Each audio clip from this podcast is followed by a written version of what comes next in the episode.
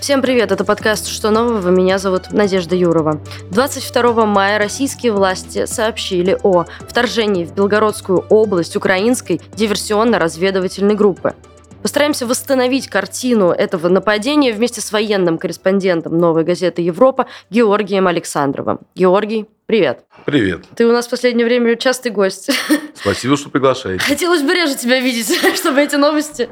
Ладно, смотри. Боюсь, что в наше время это редко. К сожалению, да. Рассказывай, что случилось утром 22 мая в Грайворонском районе Белгородской области? Ну, вообще надо начать с того, что официальной информации крайне мало, и то, что мы видим, мы как бы получаем информацию из телеграм-каналов, из сообщений СМИ и заявлений разных, так сказать, э, близких э, к политике или, может быть, чиновническому, так сказать, э, сословию людей. Вот. Но на высшем уровне все это как-то очень странно комментируется. То, что нам известно. Вчера в утром на территорию Белгородской области вошла группа а, людей, состоящих, судя по всему, из бойцов Легиона Свободы России и, и Русского добровольческого корпуса. Давай чуть-чуть Оба, сейчас вот уже да, остановимся. Да. Расскажи про эти легионы. Оба этих подразделения входят в э, украинский интернациональный легион. Это подразделение, в котором служат не граждане Украины, которые хотят, соответственно, воевать э, за Украину. Угу. Вот. В... О них известно довольно мало. И, в общем, то, что мы знаем, это в основном пиар. А о русском добровольческом корпусе известно больше, потому что он уже два раза входил на территорию России. Это была Брянская область, по-моему, 2 марта и 6 апреля текущего года. И там, собственно, были какие-то даже небольшие боестолкновения, но больше всего, конечно, это выглядело как пиар-акция, потому что они демонстрировали флаги, рассказывали о том, что вот, значит, надо сопротивляться Путину, и всячески призывали к восстанию.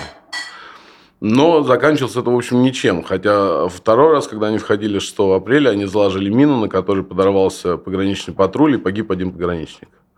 Вот. Но в этот раз все, видимо, видимо, выглядит гораздо серьезнее, потому что на тех э, сообщениях, которые мы видим в Украине, в украинской прессе, там есть э, видео, где входит танк на территорию Крайвороновского, вот этого переходного пункта между Россией и Украиной. А на других видео мы видим большое количество другой техники различной. По разной информации вошло там два танка, кто-то говорит, что вошло четыре танка и БМП. Но, видимо, люди путают э, боевые машины пехоты и танки, что-то такое гусеничное. Слушай, а ты видел, наверное, видео, там есть такое, что там, на дороге стоит прям несколько, прям даже ну, больше, чем два, очевидно. Да, там, очевидно, есть видео, где стоит, очевидно, больше, чем два машин. Правда, там танков я не видел, угу. там в основном, по-моему, хамви американские, угу. ну, и различная, в общем, такая натовская техника, явно, что не российская российского угу. происхождения, то есть понятно, что это действительно вошло с территории Украины. Угу. Вот. По количеству вошедших мы точной информации не имеем. Кто-то пишет о 80 бойцах, но вот мне вчера вообще скинули информацию, что в общей сложности во всей акции могло участвовать около 300 человек. Угу. Потому что надо сказать, что русский добровольческий корпус перед тем, как перед началом акции, публиковал довольно странные видео у себя в телеграм-канале, где они якобы стоят у входа на, на территорию населенных пунктов российских, причем два из них находятся в Брянской области, один из них в Белгородской. И очень довольно далеко друг от друга. То есть, э, можно сказать, либо это снималось раньше в какие-то другие моменты, либо это просто раз, э, группа развернулась и вошла в разные населенные пункты, довольно далеко находящиеся друг от друга. Соответственно, вот бои вчера были зафиксированы у Казинки, то есть это населенный пункт, находящийся прямо около границы. Э, также сообщалось о вот бой в деревне Дронова, а потом все это подошло, соответственно, дальше к Грайворону. Это местный, област... О, местный райцентр. Угу. Вот. И, видимо, бои там происходили тоже, потому что идет информация об обстрелах чуть ли не из тяжелого вооружения администрации, где был, судя по всему, ранен зам главы администрации, и там два сотрудника МЧС получили ранения. Но, опять же, это информация из базы, мы не знаем, насколько она верна, потому что никто ее официально не подтверждал. Все, что мы сейчас знаем о реальных потерях, это информация от э, Гладкова, губернатора Вячеслава Гладкова, который сообщил о восьми раненых. Это вот то, что известно доподлинно. Угу.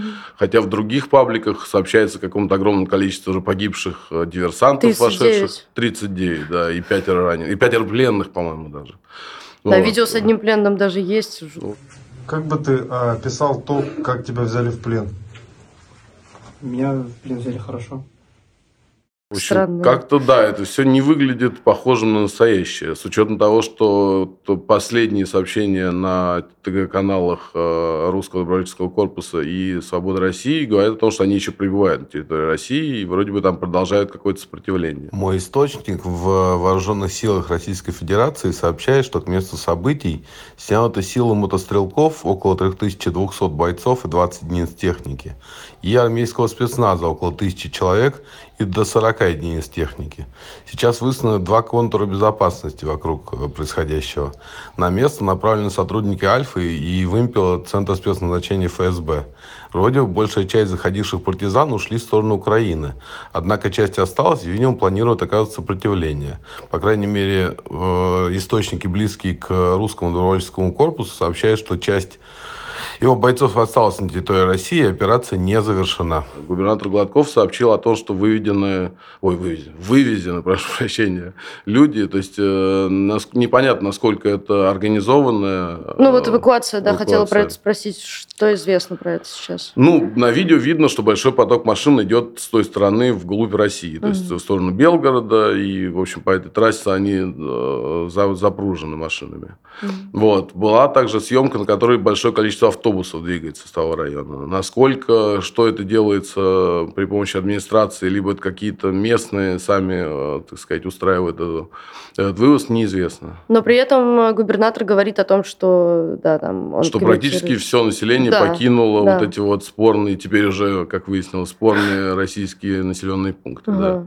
Вот. Но насколько это было возможно сделать, когда там шли бои, и как это можно было организовать, тоже непонятно. Потому что, судя по видео, там звуки стрельбы действительно слышны. Вот. И понятно, что танки, если они действительно вошли, они никуда бы так просто не делись. То есть понятно, что вряд ли бы они там покуролесили и быстро вышли. Тем более, что э, русский добровольческий корпус выложил еще видео, где они якобы э, едут на БТРе, который они забрали у погранслужбы, и, в общем, теперь они даже объявили на него сбор на его починку. Говорят, что он в каком-то ужасном состоянии, и теперь собирают миллион гривен на то, чтобы его довести до ума. Вот. Где они сейчас на этом БТРе катаются, непонятно. М, Введен режим контртеррористической операции. Расскажи, что это такое. У нас довольно часто раньше вводилось, это в основном было на Кавказе, там он был введен годами подряд. Это режим, при котором правовой статус меняется, и, в общем-то, власти получают довольно большие возможности для досмотра личного автотранспорта, контроля телефонных и прочих переговоров. Э, Они могут теперь входить в жить, место жительства граждан, проверять документы, останавливать какие-то особо опасные предприятия, которые работают в зоне КТО. Ну, вот. ну, там много у них, на самом деле, различных появляется возможностей. По факту, что это такое, я думаю, что они попробуют сейчас этот район окружить, э, и просто там на, на данный момент будет действовать военная власть. Мгм. То есть, э, насколько э, я помню это по ситуации, которая была на Кавказе, там, собственно, всегда власть военных и значила, что вводится контртеррористическая, Мгм. контр- контртеррористическая операция. Это значило, что, собственно, власть переходит военным. Мгм. Друзья, пожалуйста, нажмите кнопочку подписаться на наш канал. Таким образом, вы нам очень-очень сильно поможете, а потратите на это всего лишь несколько секунд. Спасибо большое.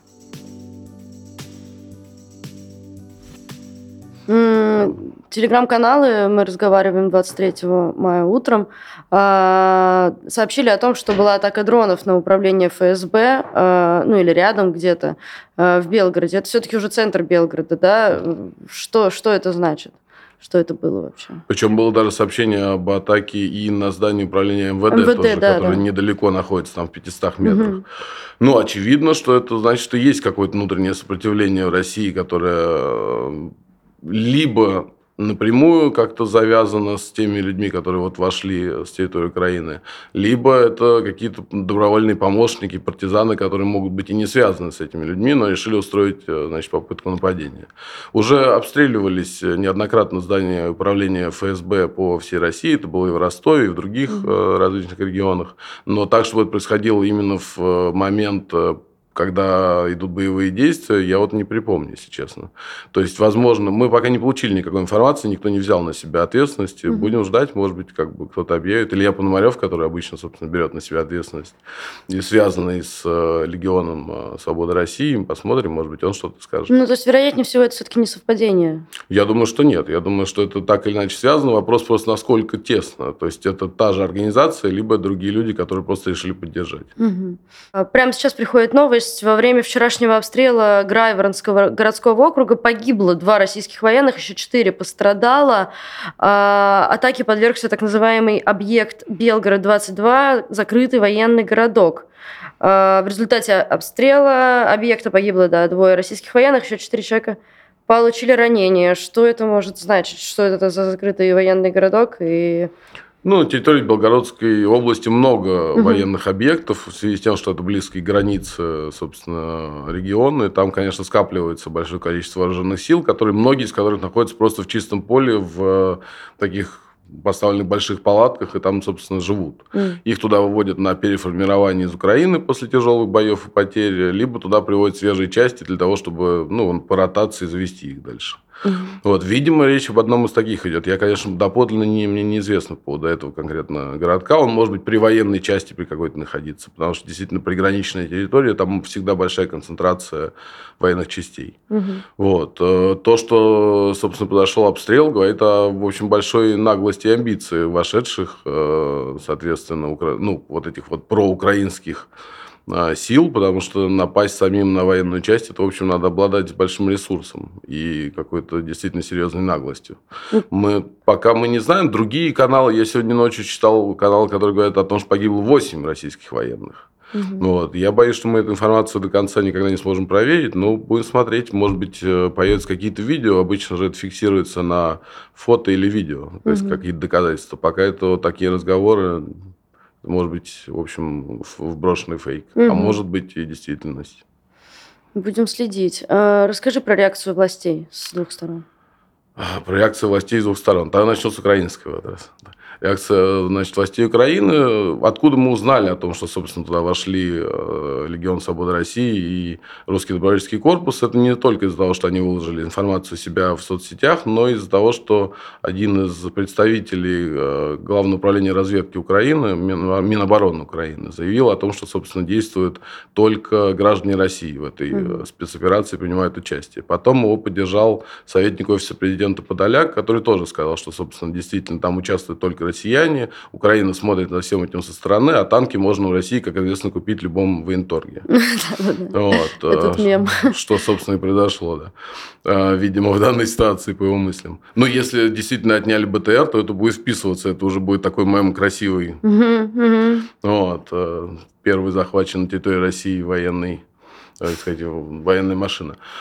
Вот, российские власти, соответственно, Песков э, рассказал, что он доложил, отрапортовал Владимиру Владимировичу Путину, и они, видимо, вдвоем пришли к мысли, что это все необходимо для того, чтобы украсть у России лавры победителя в Бахмутской мясорубке и как-то внимание людей сдвинуть с этого важного, с этой важной победы в сторону, значит, э, российской территории и происходящего на ней. Mm-hmm. Но надо сказать, что Украина получилась как бы там, ну, чтобы не, не было заявлено, но сейчас даже разговор о контрнаступлении, и появляются какие-то фантастические карты, где, значит, э, армия Украины входит на территорию России и проходит там по, по всей верхней части до Крыма. Нет, ну понятно, что это, в общем, скорее всего, какая-то полная липа, и кто-то нарисовал для того, чтобы хайпануть, но то, что такое какое-то большое формирование вошло, это действительно важный момент. Угу. Может быть, ты знаешь, как люди реагируют на территории там сейчас? Ну, насколько я знаю, там паника. В прошлый раз, когда в Брянскую область ходил э, русский добровольческий корпус, там были собрания людей, требующие, собственно, как-то обеспечить их безопасность. Насколько я понимаю, в этот раз тоже народ, в общем, реагирует крайне отрицательно на то, что там, там и так все время идут обстрелы. И вот эти села, села, про которые мы говорим, тоже подвергаются обстрелам часто. А теперь там еще и бои начались. Я думаю, что там, конечно, народ в полной панике находится.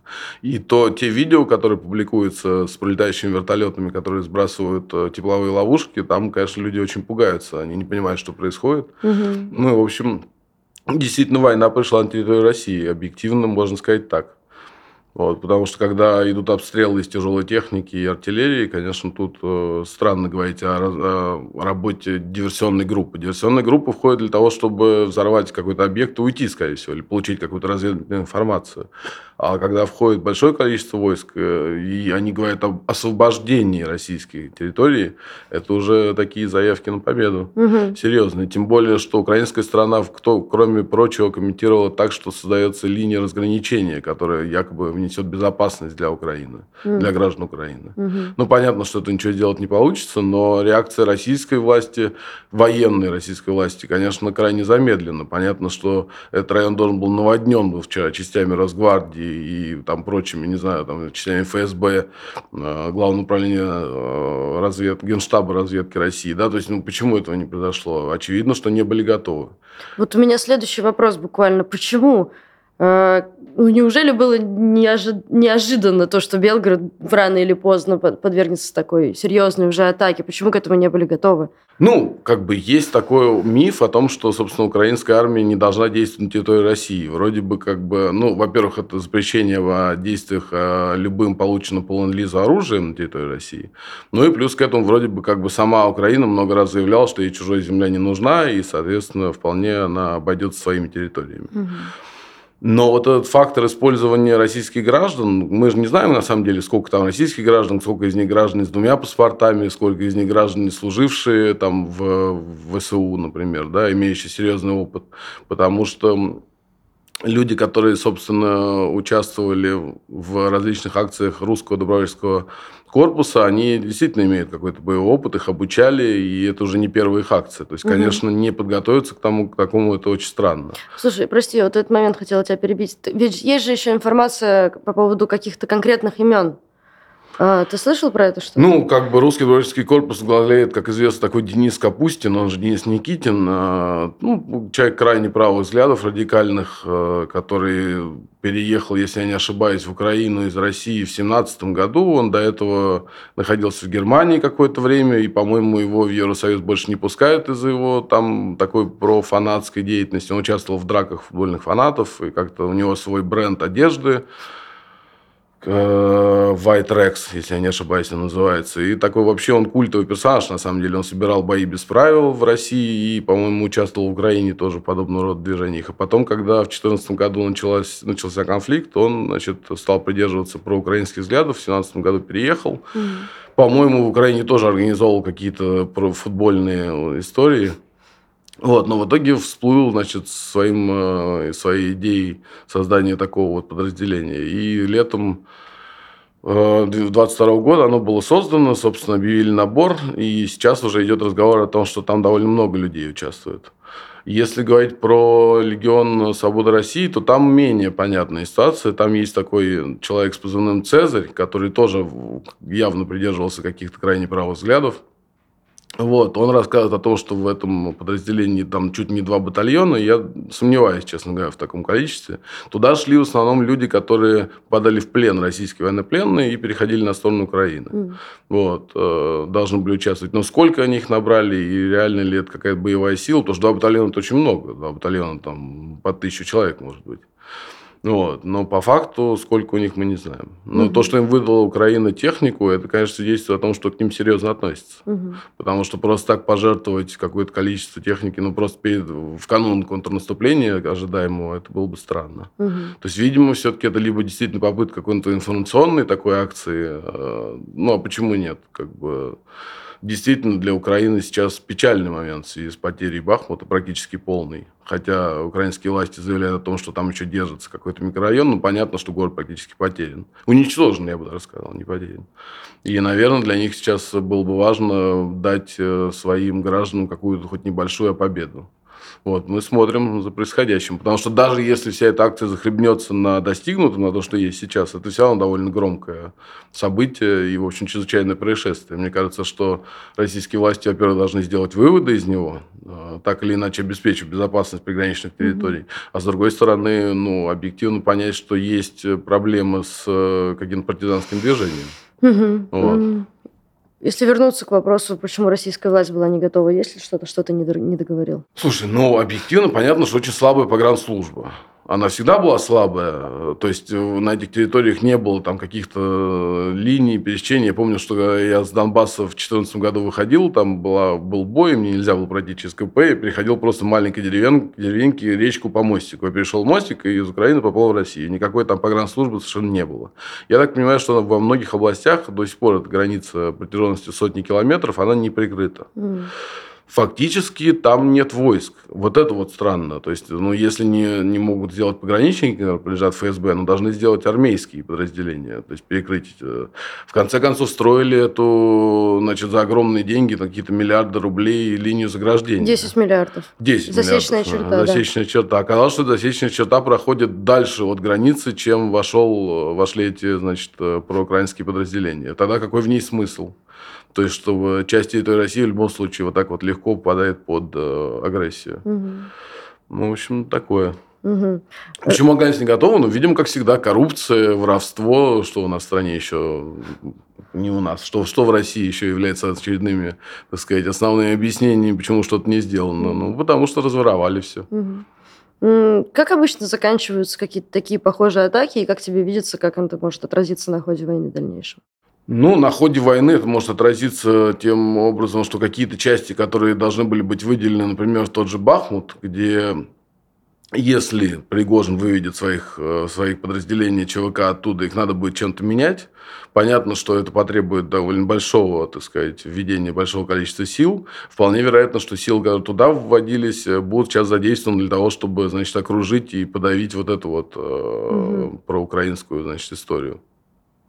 Насколько это долго продлится, мы вот сейчас наблюдаем, да, в живом времени, как, mm-hmm. как, это, как это все происходит. Соответственно, закончиться это могут двумя способами. Либо их выдавят на территории Украины, что, скорее всего, произойдет, либо их окружат уничтожиться, скорее всего. Потому что даже если их несколько сотен, это, конечно, не большая сила для того, чтобы оказывать сопротивление там, регулярным российским властям. Войскам они не смогут. То есть это просто заведомо проигрышная история?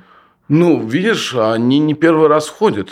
Поэтому, видимо, какая-то у них своя идея есть. Э, вполне вероятно, что она лежит не в области военной, а в области пропагандистской. Угу. И им хочется поднять именно волну такого недовольства России. Пока получается, потому что, собственно, по всей территории России происходят какие-то вещи, которые могли бы назвать как диверсия или теракт. Да, у нас там поезда идут под э, откос, э, горят какие-то шкафы релейные на железных дорогах. В общем, как в обращении сказал человек из «Свободы России», из Легиона, что курит не в том месте, за что им большое спасибо. Ну, вот такое, да. Собственно, какой-то... Этой цели они достигают, очевидно. Еще одна новость пришла. Эм, диверсант, поучаствовавший в атаке на Белгородскую область, э, названо его имя, бывший офицер ФСБ Илья Богданов. Якобы он перешел на сторону Украины в 2014 году. А, и как раз-таки на кадрах с угоном БТР ФСБ его показали. Э, тебе что-то известно про, про этого человека? Нет, конкретно про него нет, но, в общем, надо сказать, что какое-то количество людей переходило из правоохранительных органов э, на сторону Украины, в том числе сотрудники ФСБ. Это, конечно, в крайне небольшом количестве происходило, но были такие случаи. Угу. Видимо, это один из них, э, из таких людей. Но мы знаем, что вот человек, капитан Главного управления Генштаба России перешел на, на, на сторону Украины. Недавно про него рассказывали, тоже Амосов фамилия. Угу. Ну, то есть, действительно переходят люди и хотят там активно воевать. Угу. Друзья, вы смотрели, а может быть слушали подкаст «Что нового?». Если вы э, только смотрите наши видео, но не подписаны на наши подкаст-платформы, я очень призываю вас это сделать. Мы есть на всех известных подкаст-платформах, кроме Яндекс Музыки. А ссылочку на эти платформы мы повесим в описании к видео, и я поясню, почему мы просим это сделать. Просто иногда действительно гораздо удобнее слушать, чем смотреть.